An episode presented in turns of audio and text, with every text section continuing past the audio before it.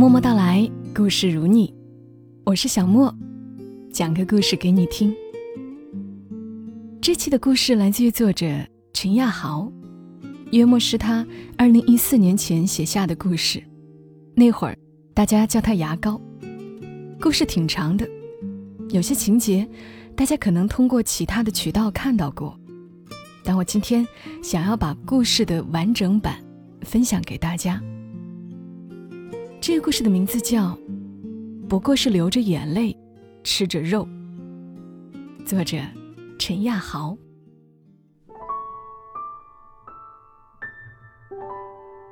七月中旬，大学毕业后，我来到望京工作，离家不算远，坐一个小时的地铁。但下了地铁到单位，还有将近五公里的步行距离。好在望京这一片有非常发达的三蹦子市场。北京俗称蹦子，就是那种烧油的三轮车，经常在路上和汽车飙，毫不示弱，还总是一蹦一蹦的。坐在里面，总有种随时翻车的刺激感。从地铁口到公司，十块钱，价钱合理，又能享受到飞起来的感觉。坐三蹦子，就这样成为了我每天生活必不可少的一件事。三蹦子由于车身不稳，油门难以控制，又没有避震系统，所以翻车的几率较高，有很大的安全隐患。City Guard 们，也就是城管，每周都会做一次三蹦子大扫荡，连车带人一块儿押走，再加重罚款。基本上，望京这一带干三蹦子生意的，都是外地来的底层打工人员，没钱、没文化、没人脉、没技能，但凡有一点路子，都不会干这门差事儿。白天在地铁口趴活儿，一边拉客一边调动全身器官，提防城管；晚上住在四百元一月的地下室里。他们和三蹦子一样。每天拼尽全力，不停的飞奔，但随时要做好翻车倒地，就此告别这片土地的准备。这些都是一位优秀三蹦子驾驶员讲给我的。他让我叫他小六。来北京打工第三年，今年二十二岁，和我一样大，但坚持叫我大哥。他说坐他车的都是大哥。不是因为我有大哥范儿，请我不要再拒绝。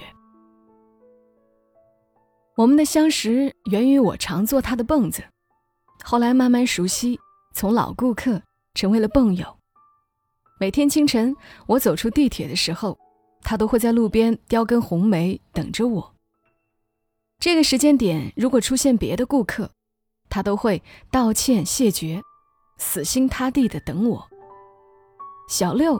是我所体验过的最优秀的三蹦子驾驶员，他常用的招牌驾驶姿势是翘着二郎腿，就这样酷炫的姿势，却能够把车骑得极稳，实在天赋异禀。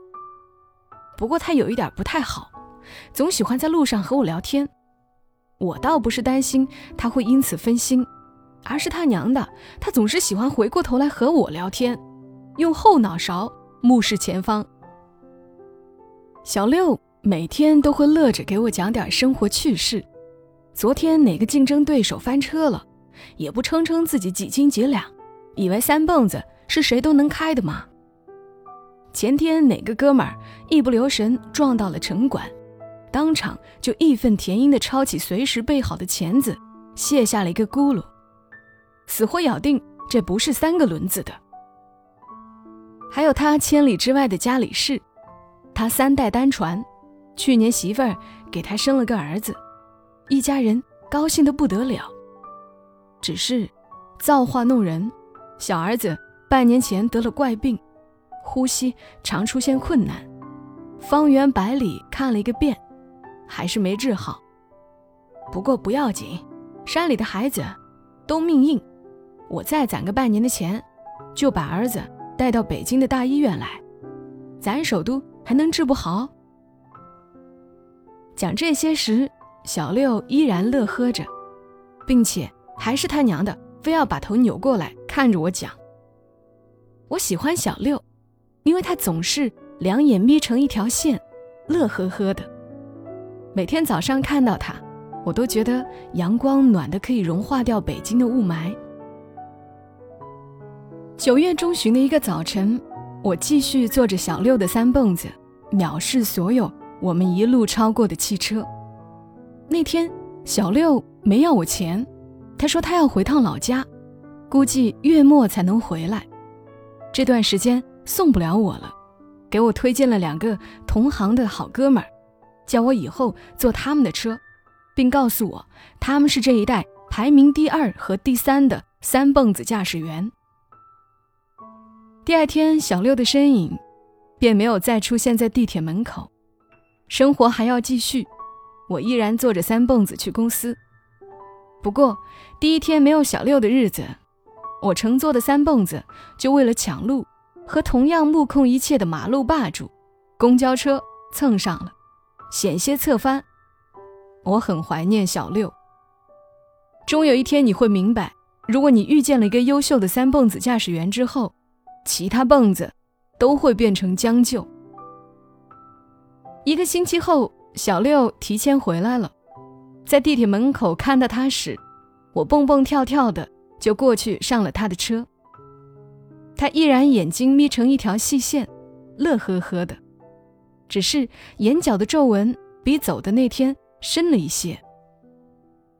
我开心的不得了，过去乘蹦奔腾。侧蹦驰骋的日子又回来了，我又可以在小六的蹦子上鄙视一切豪车了。小六的技术丝毫没有退步，驾起车来反而更加迅猛，像一头压抑许久的野兽，向这个世界怒吼着冲向我的公司。那天到公司的时间较以往早了几分钟，下车时我想起还一直没问他。之前突然回老家的原因，六子，那会儿怎么突然说走就走了？家里没出啥事儿吧？没事儿，大哥，儿子病情严重了，媳妇和我娘着急，让我回去看看。那现在好些了吧？看你没到月末就回来了。死了，喘不上气儿，眼看着死的，小脸都憋紫了。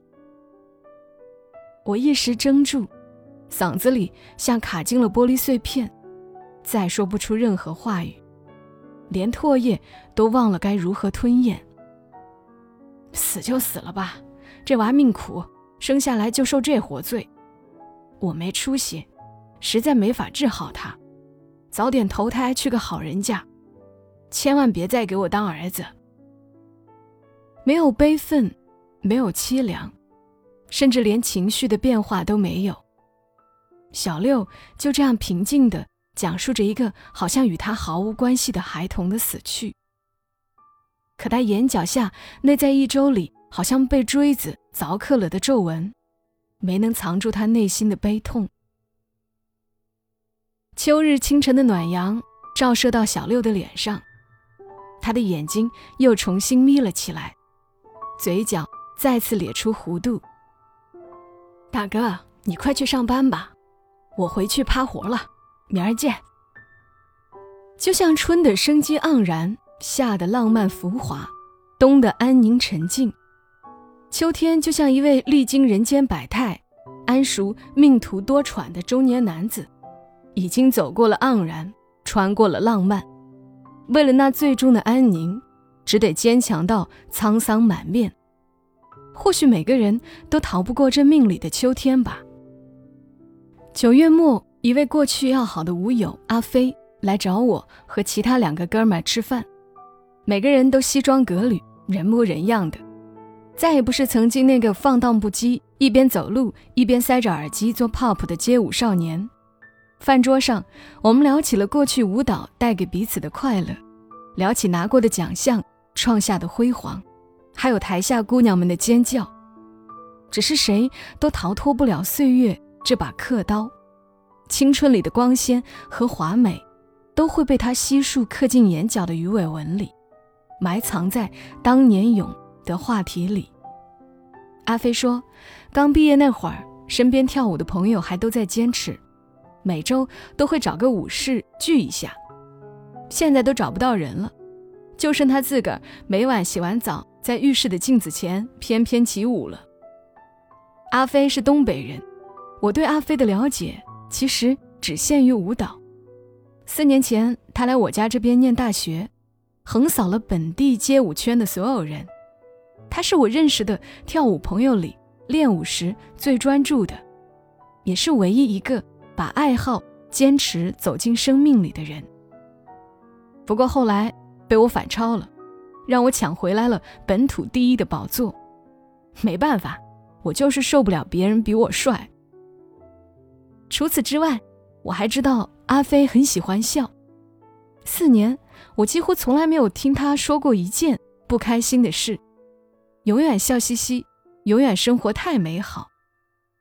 有一次，他丢了钱包，钱包里除了各种卡之外，还有刚取的两千人民币，但他的第一反应是立马找出一根笔和一张纸，埋头写了半小时，然后咧着嘴对我们说：“哈哈，终于可以狠狠宰你们一顿了。”这才发现，纸上写的是下个月要蹭饭的人的名单和详细的时间安排。饭间，阿飞出去接了个电话，回来后眼圈就红了。要了一瓶白酒和六瓶啤酒。他从来不喝酒，他总说这玩意儿就是毒药，每喝一口就得少活两天。另一个哥们儿前阵子刚因为中美异地和四年的恋人分手，一直嚷嚷着要喝两杯。看到阿飞现在舍命陪君子，大家的酒兴都被点燃了，借着酒劲儿，你一言我一语的。开始诉说起各自最近生活的不如意，但觥筹交错间，没有任何安慰的话语，只有嘻嘻哈哈，互相指着鼻子嘲讽着对方的苦难。很多事情还真的是笑笑就过去了。阿飞一直没有说话，还是笑，只是笑。他用迷离的眼神看着我。你知道为什么我对舞蹈这么坚持吗？旁边的大宇说：“豪哥，我跟你说，阿飞可是有故事的人，你们以前没深聊过，绝对够你写篇文章的。”我知道他有故事，一直都知道。这些年，我认识或遇见过不少像阿飞一样的人，每天都没心没肺的，恨不得把嘴角咧到耳根，简直觉得他们是在郭德纲的相声里长大的孩子。可越是这样的人，越是总隐约觉得他们的心里并没有那么多明亮。就像那句听起来很矫情的话：“笑得最开心的人，往往也是哭得最伤心的人。”这话其实还挺对的。越是拼尽全力的向阳生长，越是在为了甩开身体里的阴影。那些似乎从来没有灰暗情绪的。始终不愿提及悲苦故事的人，心里都不知道藏了多少疤。我们避而不谈的，往往像极了我们自己。这是认识阿飞这么些年，他第一次主动讲述自己。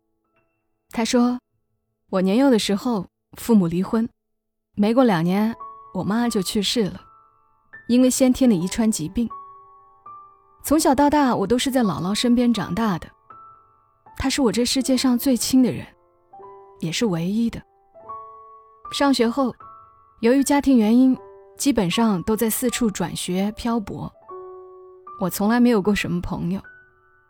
我妈的病也遗传到了我的身上，身体一直很差。其实能活多久，我自己也不知道。好在后来接触了街舞。跳舞对我来说，远不只是爱好，是我生命的一部分。说句夸张的，它是我的精神寄托。而且让人开心的是，因为跳舞，我认识了不少朋友。我对人生没什么想法，没有奢求，也没有梦想，我就觉得能活着就很好了。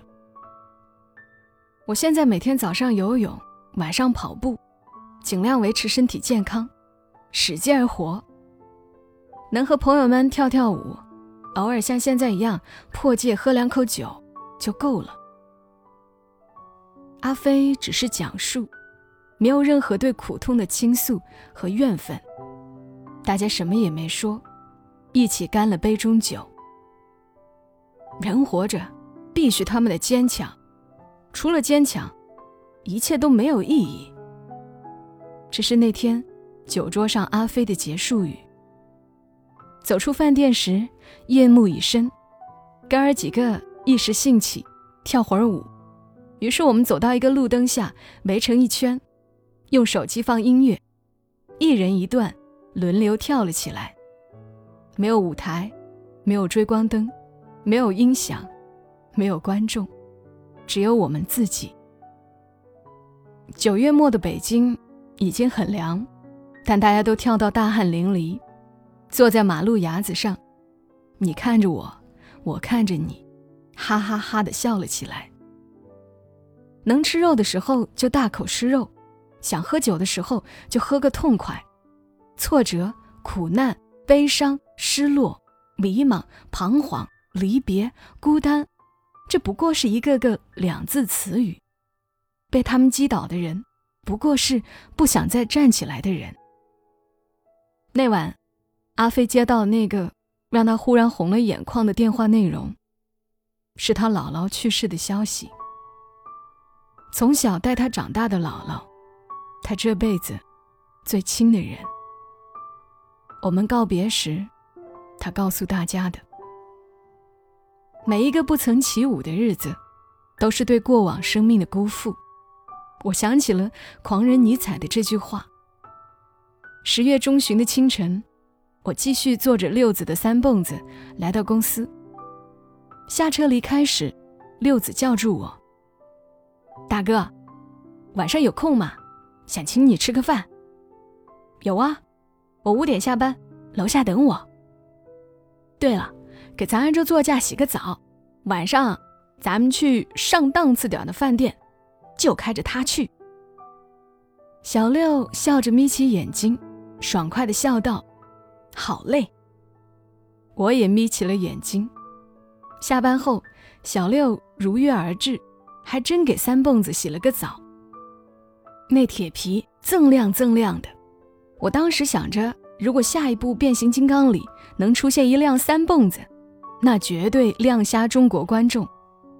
我上车给他指着路，小六继续翘着二郎腿，老样子，一边向前开。一边回过头和我聊着天，在一家朝鲜烤串城前，我们停下了。小六下了车，和我一起上楼。这是从七月相识至今，我第一次看到离开三蹦子的小六。我终于明白，为什么他一直翘着二郎腿，炫酷的开车。他的左腿是瘸的。我把店里所有的招牌烤串点了一遍，满满一桌子的肉。然后要了一箱啤酒。先说好了，今儿这顿饭我结账。我对小六说：“不行不行，凭啥呀？都说了我请你。行，那就看谁最后能清醒着出门。这会儿说的再潇洒，一会儿喝得连爹妈都不知道叫啥了，也是抽自个儿嘴巴。哈哈，大哥，你可别逞能啊！”我每天早上起了都喝两盅才出去扒活的，你能看出我酒驾吗？小六冲我扬了扬下巴，一脸的傲娇。我操你爹！我要了两个大碗，一碗差不多是半瓶啤酒，我俩谁也不服谁，比着大口吃肉，比着举起碗就一饮而尽。我记得半箱下肚的时候，旁边桌是两个韩国人。估计是被我们大碗喝酒的架势所震慑，倒了一杯啤的过来敬酒，用蹩脚的汉语说：“中国人厉害。”小六直接抄起一瓶，用牙咬开：“我们是你们的爹。”低头思索了两秒钟，他又说：“思密达。”然后咕嘟咕嘟就干了，还没等我来得及去解释两句。那两个韩国人就结账穿衣服走了。得，令人很无奈。基本上，这就是当晚喝酒的前两个小时中，小六所说的唯一的话。我确实喝不过小六，七瓶下肚之后，酒都卡得嗓子眼儿了，再喝一口，我就有可能像喷泉一样吐小六一脸。他也多了，看刚才的豪侠之气，我真怕万一吐到他身上，他会抄起酒瓶子揍我。他继续大口吃肉，大碗喝酒。我抽着烟，养精蓄锐，等着结账。在我彻底甘拜下风的一小时后，小六继续神勇着。我拿起根烟，点燃后送到他嘴里时，他突然就像狼嚎一样开始哇哇大哭。我被吓了一个机灵，赶忙拿纸巾递给他。小六挥挥手，继续狠狠吃肉。就那么泪流满面的大口吃着肉。大哥，我以后送不了你了。家里媳妇儿跟别人跑了，我怪不了她，我没出息，出来打工三年多也没能混个人样。儿子的死对他打击太大了。我知道他恨我，恨我没能治好儿子。我俩。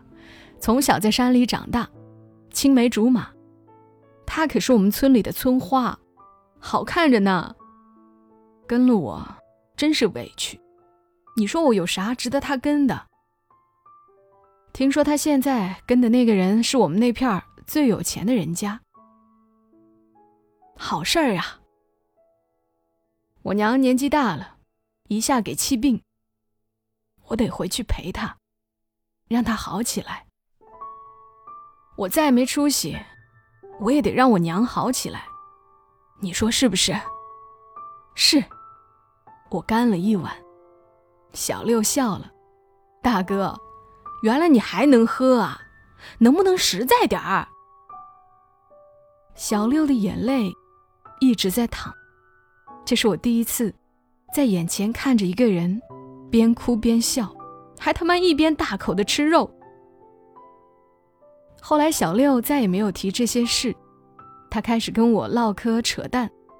他讲了很多他们三蹦子兄弟的故事，讲他们为了能给家里多汇钱，三个人挤在十平米的地下室里；讲他们离家多年，半年集体攒钱装大款，去燕郊找小姐的经历；讲他们为了生活做的那些偶尔有失道德的疯狂事。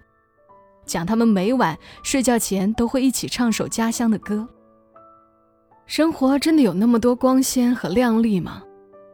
生活真的可以一如海面升起的太阳，让人向往和着迷吗？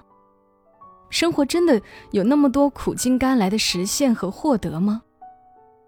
与其说人生是为了实现和获得，不如坦诚地说，人生不过是不断的失去和承受。生活就是这样，不如诗。那晚，我背着小六离开饭店，我走得战战兢兢，努力平稳脚步。我突然想到，他不过和我一个年纪，大学刚毕业的年龄，还是个大男孩呀。对，小六是个英雄，生活里的真英雄。愿他永远把酒当歌，以笑代哭。愿他永远这般倔强，藐视人生一切的不如意。小六走后，我在公司附近租了房子，再也不做三蹦子了，以此纪念我的小六。爷爷的妈妈，我的太奶奶，今年九十九岁。前年我回老家看望她时，她老远就兴奋地喊我：“是豪豪吗？”豪豪回来看我啦！我跑过去，像对待一个小姑娘一样，把她搂进怀里。一个大半身埋进土里的人，一颗全身刻满皱纹，像一棵枯朽老树的人，却依然耳聪目明，头脑清晰。饿了的时候，能用一口假牙啃半只烧鸡。太奶奶才是我的女神。爷爷和我说，太奶奶是个了不起的人。他和在那个裹脚年代长大的人并无二致。了不起的是，他一直活到了今天。他经历了那个时代每个人都要经历过的饥荒、混乱，经历了这个世上每一个人都要经历的苦难、不如意、病痛、离别，和生活与岁月带给每个人的摧枯拉朽的孤单寂寥。他至今依然站立在这片土地上。他没有成功和荣耀，没有策马红尘的青春，没有为了人生理想的一路奋战。但他从来没有被生活打败过。他没能从岁月那里获得些什么，可岁月也未能从他身上剥夺、摧毁掉什么。他是一个真实的、平凡的。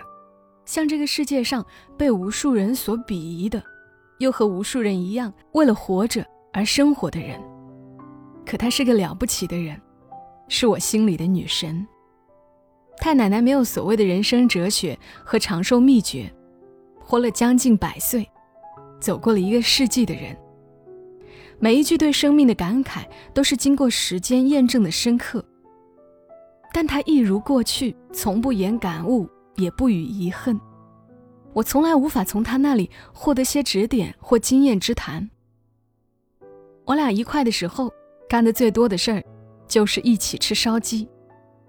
关于他的人生过往，我从爷爷那里听到过一二。太爷爷在世时是那个年代的财主，生意做得很大，家里有两辆马车，大土豪。这当然一定是要被革命的。被大伙深恶痛绝的，嫁鸡随鸡，嫁狗随狗，太奶奶只是命运的跟随着。命运弄人，太爷爷不到四十就离世了，不到三十的太奶奶，成为了对丈夫仇恨的转移者，批判的承载者，唾弃、咒骂、侮辱，这些基本上构成了她的后半生。她并没有悲愤和怨恨。像一块钟表一样继续生活，只是在每一年太爷爷的忌日时，他都会做上一锅肉，无论贫穷或富裕，然后一个人端起一碗肉，坐在门前，一边流泪痛哭，一边大口吃肉，流着眼泪也要吃下肉，这就是太奶奶的这一辈子的人生哲学吧。十月末。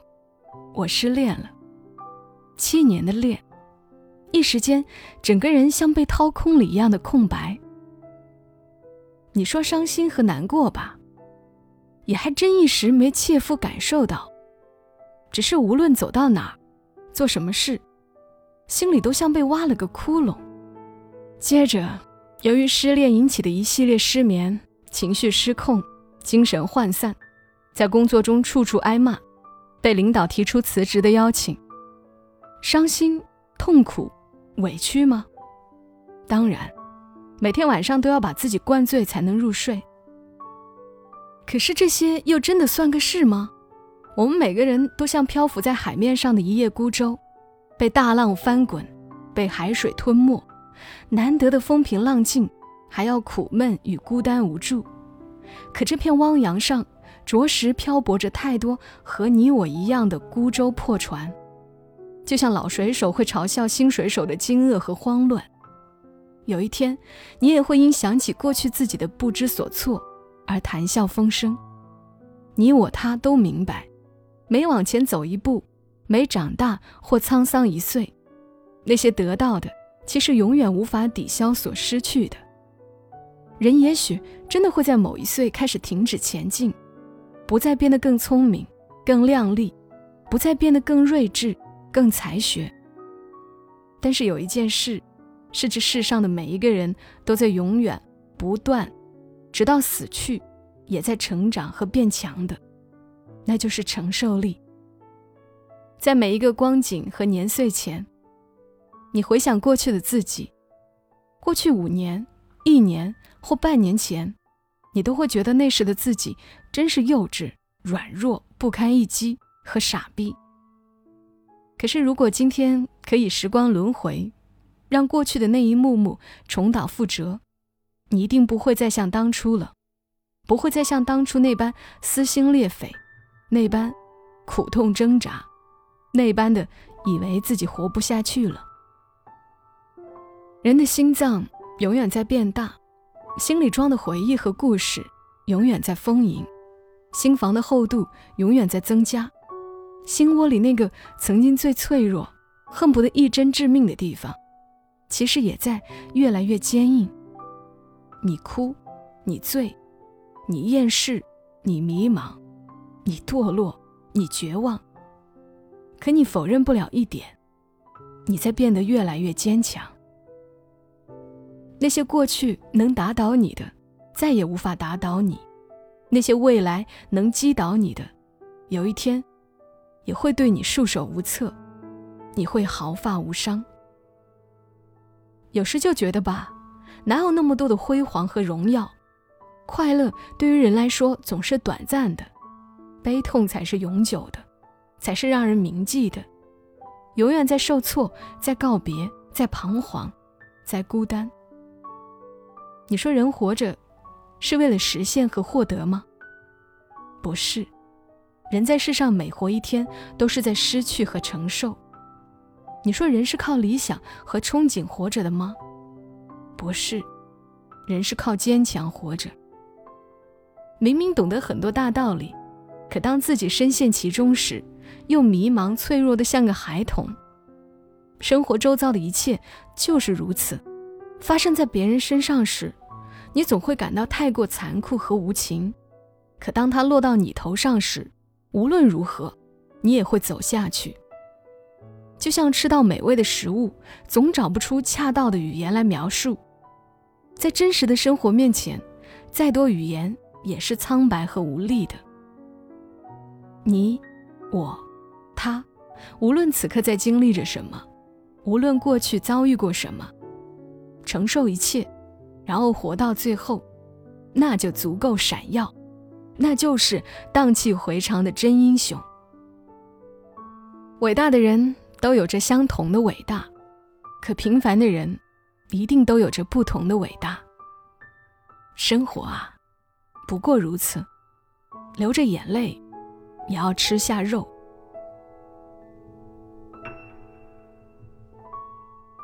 伟大的人都有着相同的伟大，可平凡的人一定都有着不同的伟大。这里是在喜马拉雅独家播出的《默默到来》，和大家讲一讲我们平凡人身上。所发生的故事，也希望大家帮忙转发、点赞，用你能够想到的方式，帮我把节目分享出去。希望有更多人听到默默到来。我是小莫，祝你今晚好梦。小莫在深圳，和你说晚安。